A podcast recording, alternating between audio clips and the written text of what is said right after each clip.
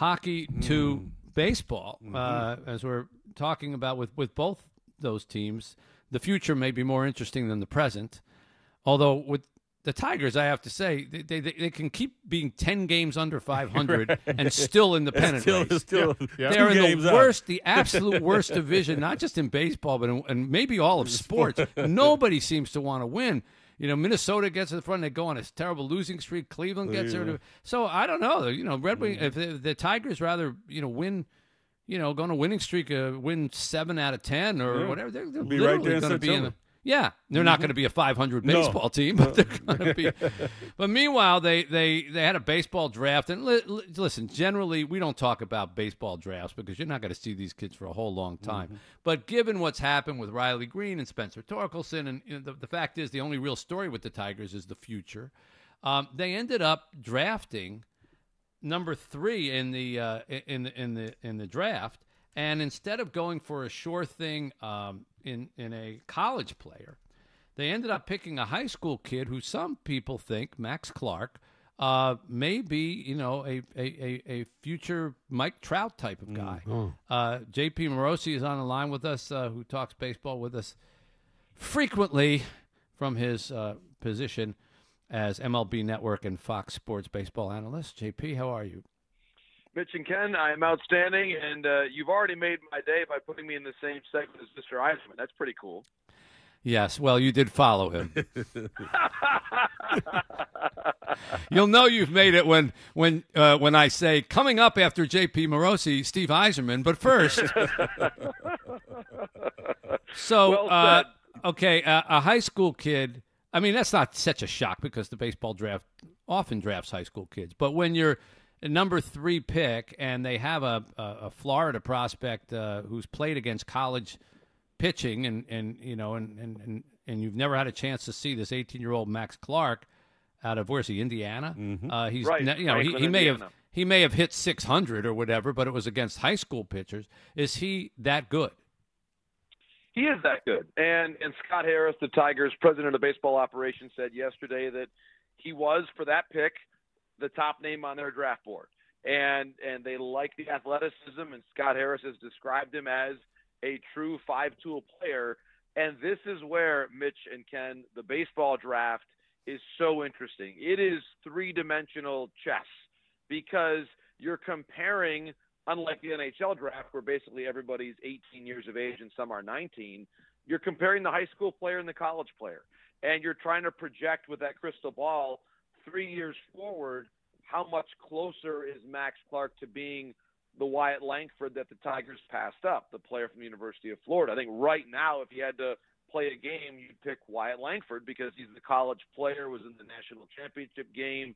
You like all those things about his experience. But here the Tigers are betting on the projection that if you look five years down the line, that Clark is the better player. And uh, the the tools are there. It was a bit of a controversial pick in some ways that they did not go with the sure thing. But I would point out that if you look at the comparison between Riley Greene and Spencer Torkelson, Greene, who was a high school pick, has been the more successful professional player than Torkelson has Right. been. Torkelson was supposedly the sure thing, Pac-12, Arizona State, number one overall pick. So the, the one thing I've learned all these years, guys, looking at the baseball draft, is you either know everything about all the prospects and you do it 12 months out of the year, or like me, you learn a little bit around the time of the draft enough to be conversant on the on the prospects and then just enjoy watching it unfold because Right. very rarely does the top 10 on draft day look like how you would arrange them 5 years down the line. Well, and and you're smart to admit what you don't know, and everybody should do the same thing. And, and I- I would just ask one other question. In general, because there's no point talking about this kid specifically, because nobody's seen him play, and You don't even know if he got a driver's license. He kicks the crap out of it in high school, and okay, we'll, we'll see. But in general, a high school kid, even a great high school player, versus the, the when he's ready to be in the you know play in the major leagues, is he at this stage at 18? Is he 50 percent there? 80 percent there? How much more of a of a of a of a 18 year old's development is there between the time he's a high school star to the time he can effectively play in the major leagues? It's an excellent question, Mitch. And I think that one of the important things we should say is that certainly it depends on the player. We saw Bryce Harper arrive to the major leagues at 19, Trout arrived as a teenager, uh, Manny Machado arrived as a teenager. It happens, but it's rare. You go back certainly to the great number six in Al Kaline, the bonus baby era, that was more of a normal occurrence. It doesn't happen as often now, but those names that I gave you, Trout, Machado, Harper, that was 11 years ago. That was this generation of player. It can happen. It's rare. Much more common is even the the really advanced players arrive at around the age of 20 or 21.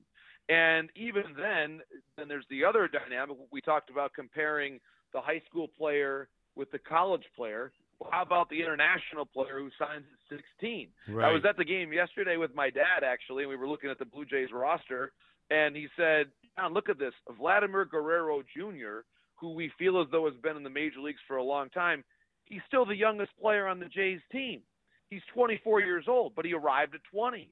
And that's where it's it's really, to be fair, not an entirely equitable process when the clock for your promotion and when you have to be on the roster, if you're an international player who signs at 16 out of the Dominican Republic versus someone who has played three years at the University of Florida and is 21 in life experience, advantage, preparation, nutrition, often and training. It's a it's an entirely Yeah. different life, and I think that's what we have to keep in mind about the challenge of developing players. Good Mm. point.